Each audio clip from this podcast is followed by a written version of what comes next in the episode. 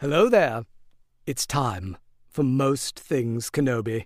I prefer All Things Kenobi, but I suppose that's not the Jedi way. As long as it's not All Things Anakin.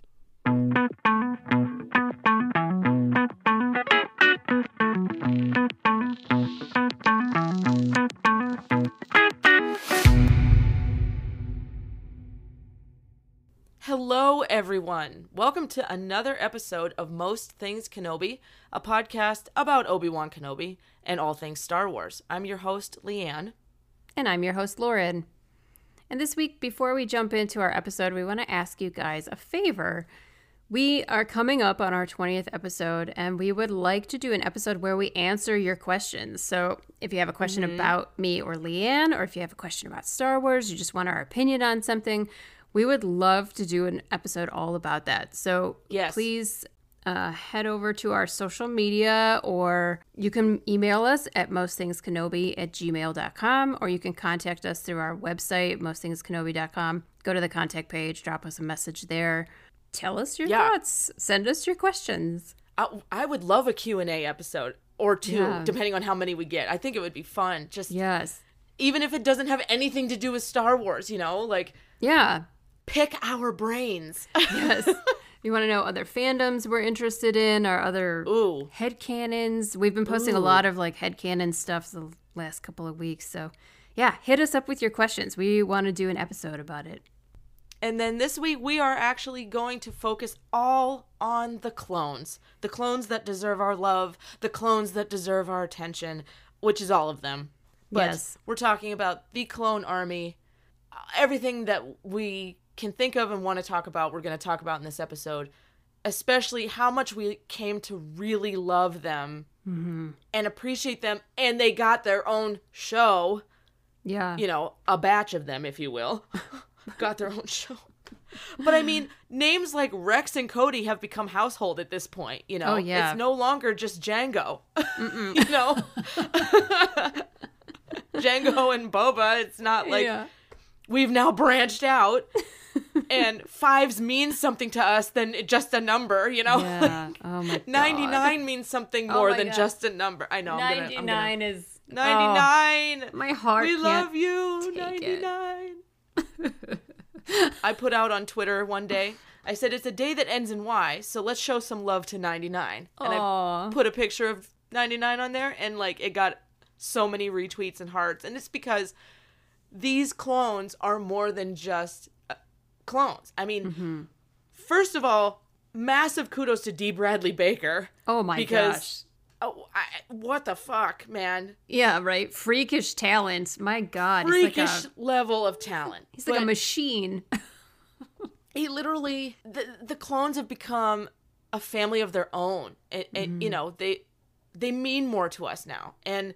we got to see through the Clone Wars television show and then the Bad Batch, like how much they mean to other characters. Yeah. Not just the viewers, but yeah, I think clones became more than just a clone.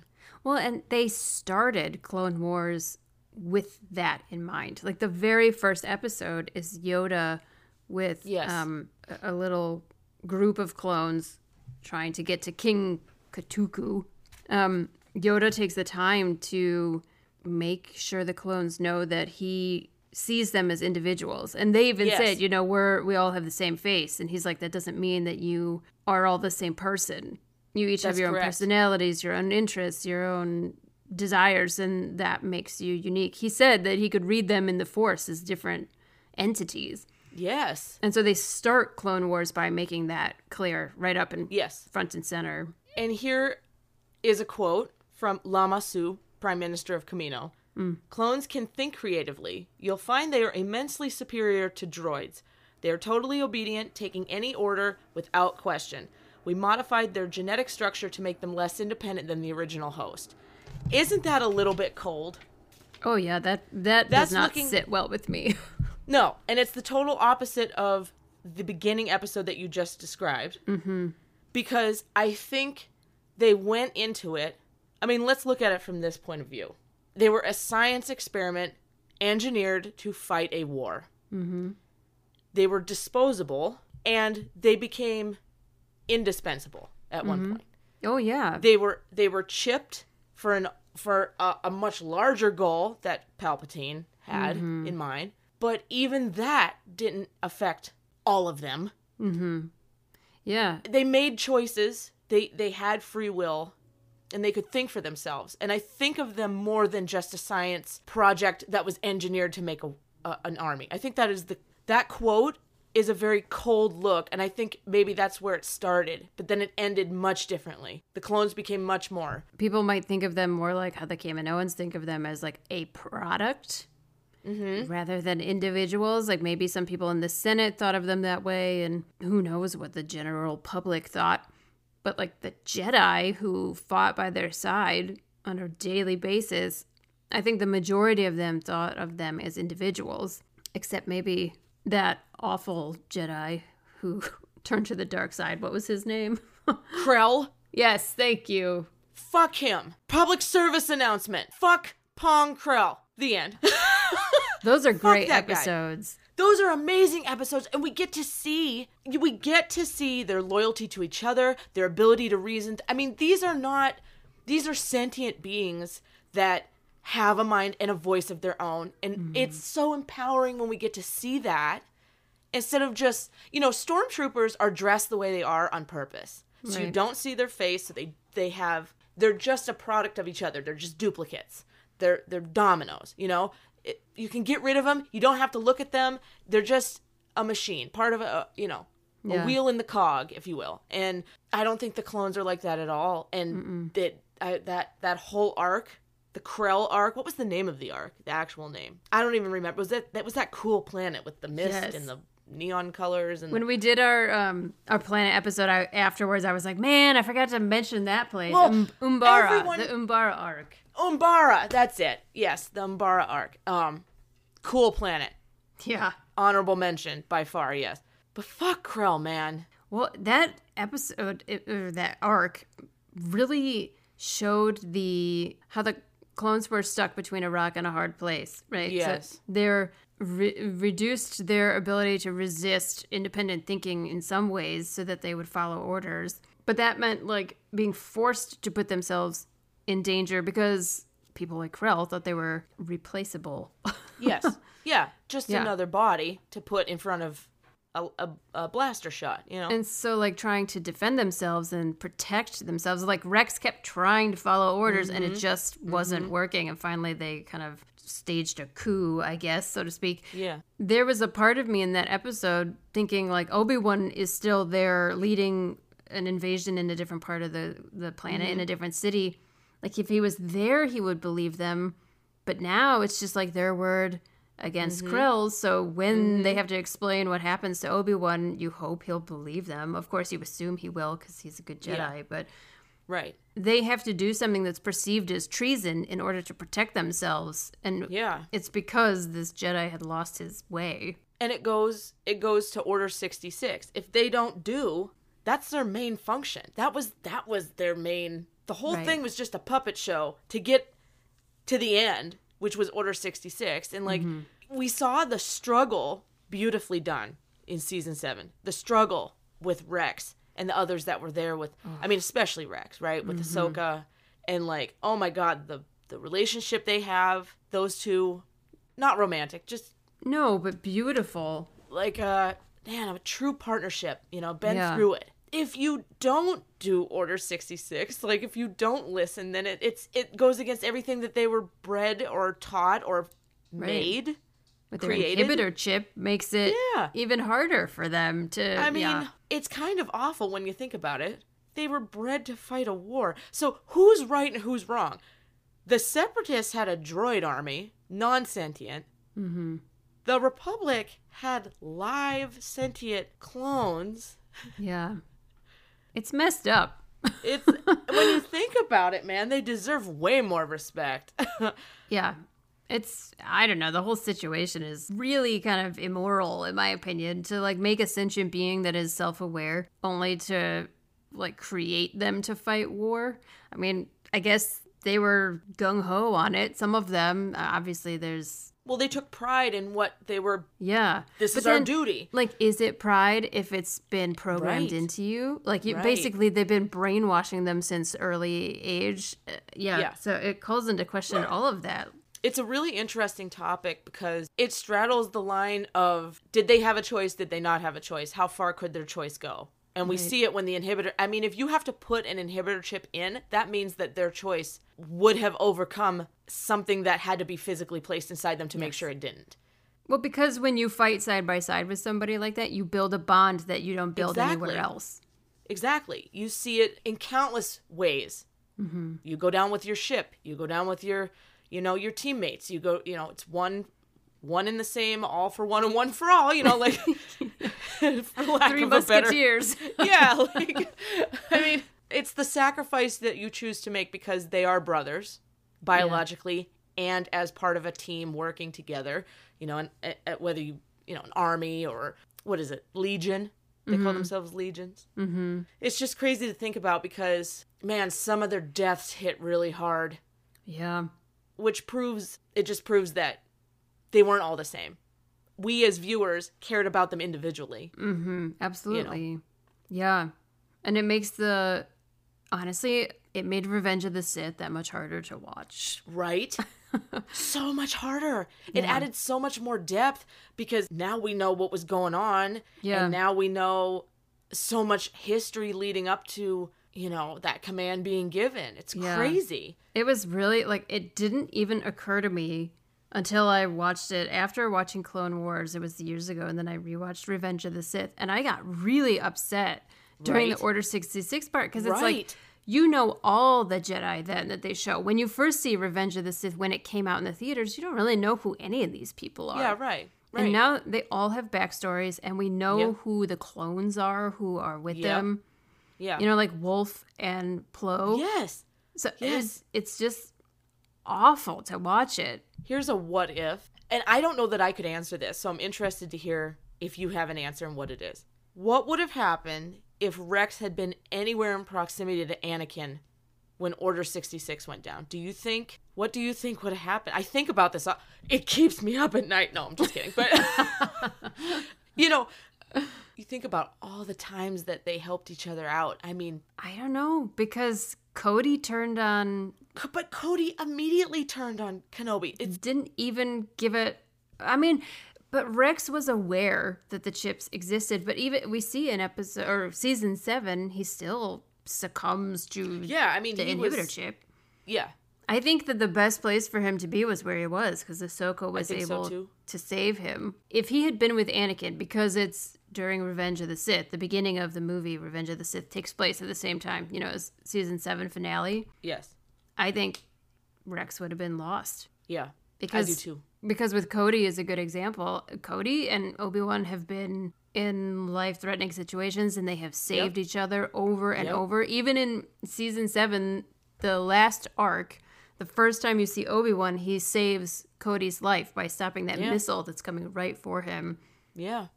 Didn't stop Cody from trying to kill him. No. And it makes me wonder...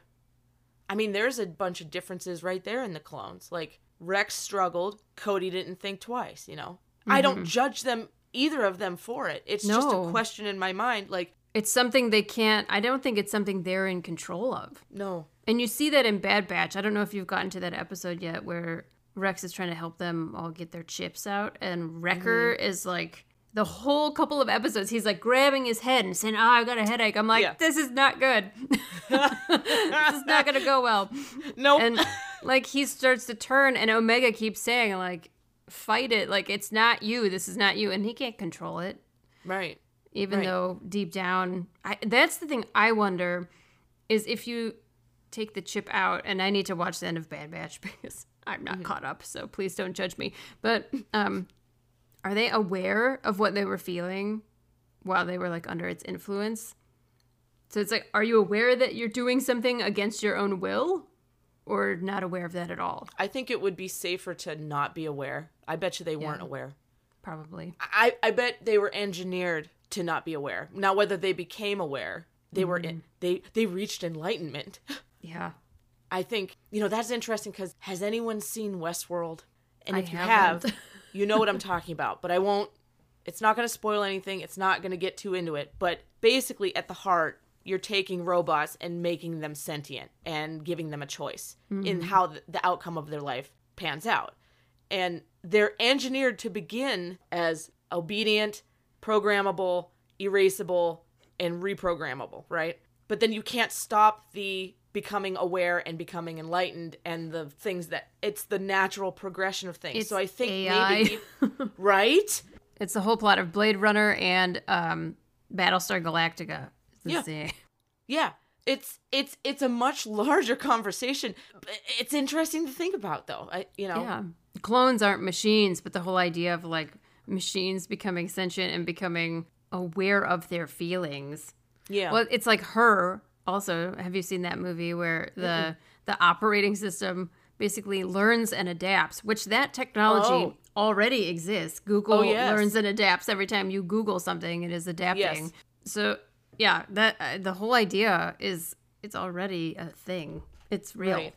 Well, I want a Rex, and I don't mean to minimize. I just want a friend like Rex. You know, I want somebody who's always in. He's there. He's got my back. You know what I mean? Yeah. Who doesn't want a Rex? A great character. I love him. I mean, wow. We've come to appreciate all of these individual clones. As individuals, and I think that's what they deserve, and maybe that's the lesson. That's the lesson, period. Like, they're not... What did the quote say? Let me reread it. You'll find that they are immensely superior to droids. Well, yes. Yeah. R2 would think differently, but, you know, they are totally obedient, which we know they're not. Right. Taking any order without question. Maybe, some of them. At some point, but I think over time they adapt and grow... So my question is, is the adapting and the growing and the becoming sentient, if you will, inevitable, even if you program them in the beginning? Like, well, so in programming, when I was taking computer science classes, your AI is only as smart as the person who invents it. However, I'm not sure that's true anymore because algorithms and like adaptable algorithms. It is possible that they could surpass, like, human intelligence. So, yeah I kind of think it is inevitable because that's the nature of evolution, whether or not it's invented or it's organic or computer mechanical, whether it's an AI or it's a consciousness. I do think they adapt. That's just how the universe works. Right. I think so, too. Yeah. So, I think it is inevitable. And some maybe adapt differently or faster than others, but that's how every human is. Everybody's different. Absolutely. And just because they're clones doesn't mean that they're not human. You know, no, not at all. No. The reason we're here is because they're human. They're not droids. Right. They're far superior to droids. Right. You know, so, there's several episodes where we just see... Some clones are cut in half, some are squished, some are crushed, some are just mauled down. They're just... Yeah, it causes me pain. Yeah. Well, Star Wars causes pain. But also, that's just cinematic, right? So if you stop and think about every bad guy or every character that is collateral damage in a movie, like, technically they're all people with backstories, you know? Yeah. It's particularly hard with the clones, though, because you do take time. They are not just the background stormtrooper, right? The faceless, soulless room full of, which we've seen in the sequels. Stormtroopers aren't necessarily soulless. Right. They're actually conscripted and taken from birth and brainwashed, so it's equally nefarious. But wait, are we talking stormtroopers or Jedi? Oh!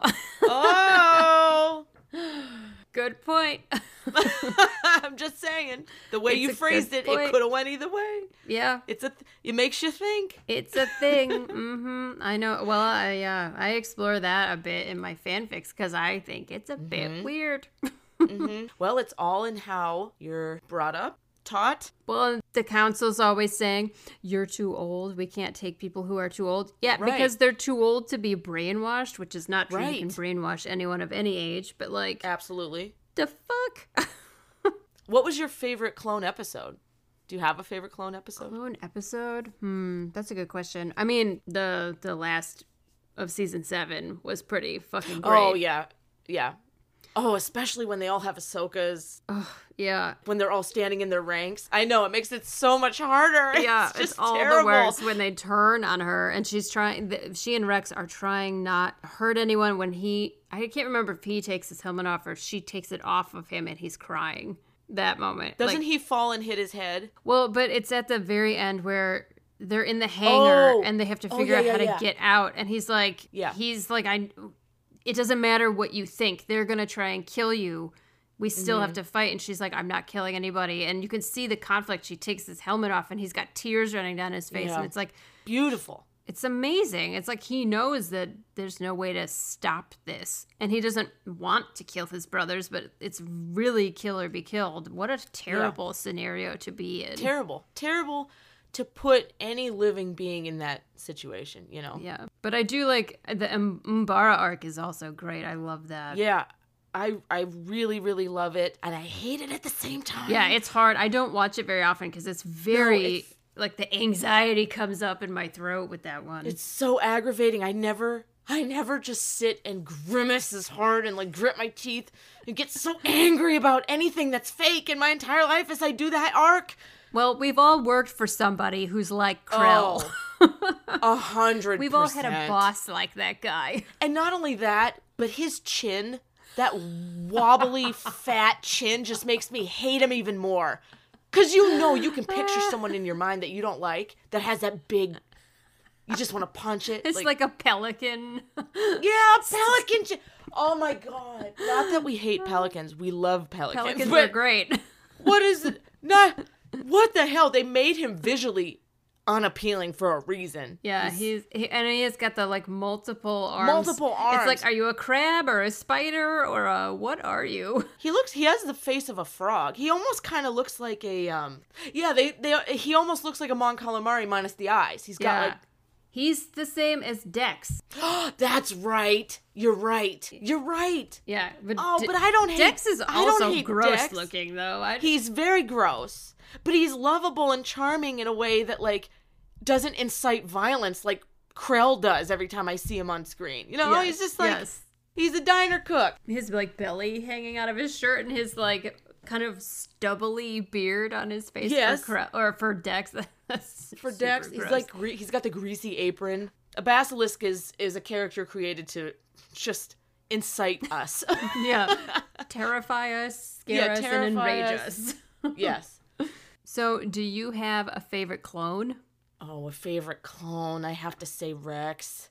Yeah, I know it's kind of a hard question because they're all great. But for a lesser known, like not the Rex and the Codys of the world, but like Waxer and Boyle. Yes, I love them. And 99. Oh, I know. 99 breaks my heart. I'm so glad they put him in as a character. Me too. It's kind of sad that he was like a rejected clone. Yeah, and then they kept him as a janitor. It's like, I know, but like, could you have not just like set him free to live his life? Like, yeah, why did he have to serve anybody? But he wanted to serve. That's the thing. I know. He was serving, but not in the manner that he wanted, and he wanted to be so include. Oh my God, I'm gonna cry just talk. I know. I love him for his sacrifice, and I love him for his sweetness, and he was a brother to them. Yeah. Even though he never stepped foot on a true battlefield. I know, but he was like in his moment, you know, having his glory. And he was like, I'm just like you. And then he gets shot to death. And then like, Star Wars is pain. Star Wars is pain and suffering. Fucking brutal. Fucking brutal. Awful. It's just terrible. Oh, God. Can I ask, do they ever explain where Cody's scar comes from? Ooh, I don't think so. He doesn't have it, and then he does, like, this really horrible scar, and then it, like, heals over time, but I don't think they ever explain it. Yeah, like, do they ever explain how Wolf lost his eye? Because he's also, like, got an injured eye. That's a good question. No. Maybe it's just, you know, cheap, we fight in war. We have scars. We get scars for no apparent reason. Yeah. Right?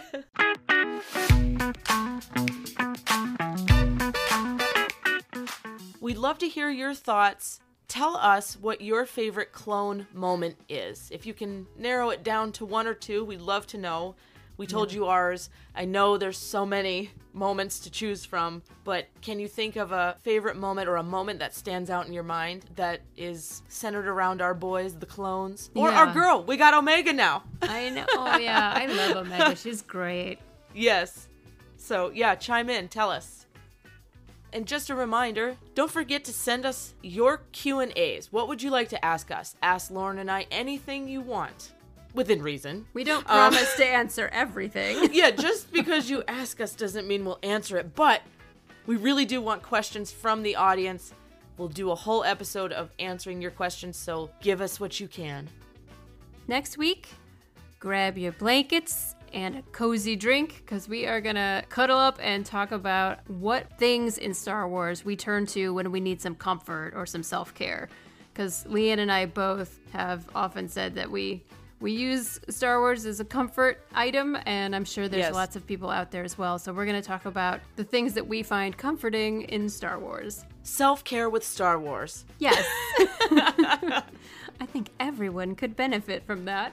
I think so, too. It'll be a good episode, a cozy episode. Yes. Last week on the show, we discussed why Leanne and I do not believe Obi-Wan Kenobi is a cinnamon bun. And I'm going to jump right to my favorite feedback that we got last week. Kiara Del Orto on YouTube said, Obi-Wan's philosophy, take limbs, not lives. Nuff said. I couldn't agree more, and I'm going to just leave it at that. Thank you so much for joining us here on the Most Things Kenobi podcast. Remember to follow us on Tumblr, Twitter, and Instagram, and don't forget to subscribe on your favorite podcast player. Plus, you can always find us over at mostthingskenobi.com. So until next time, my space twin, may the Force be with you. Always.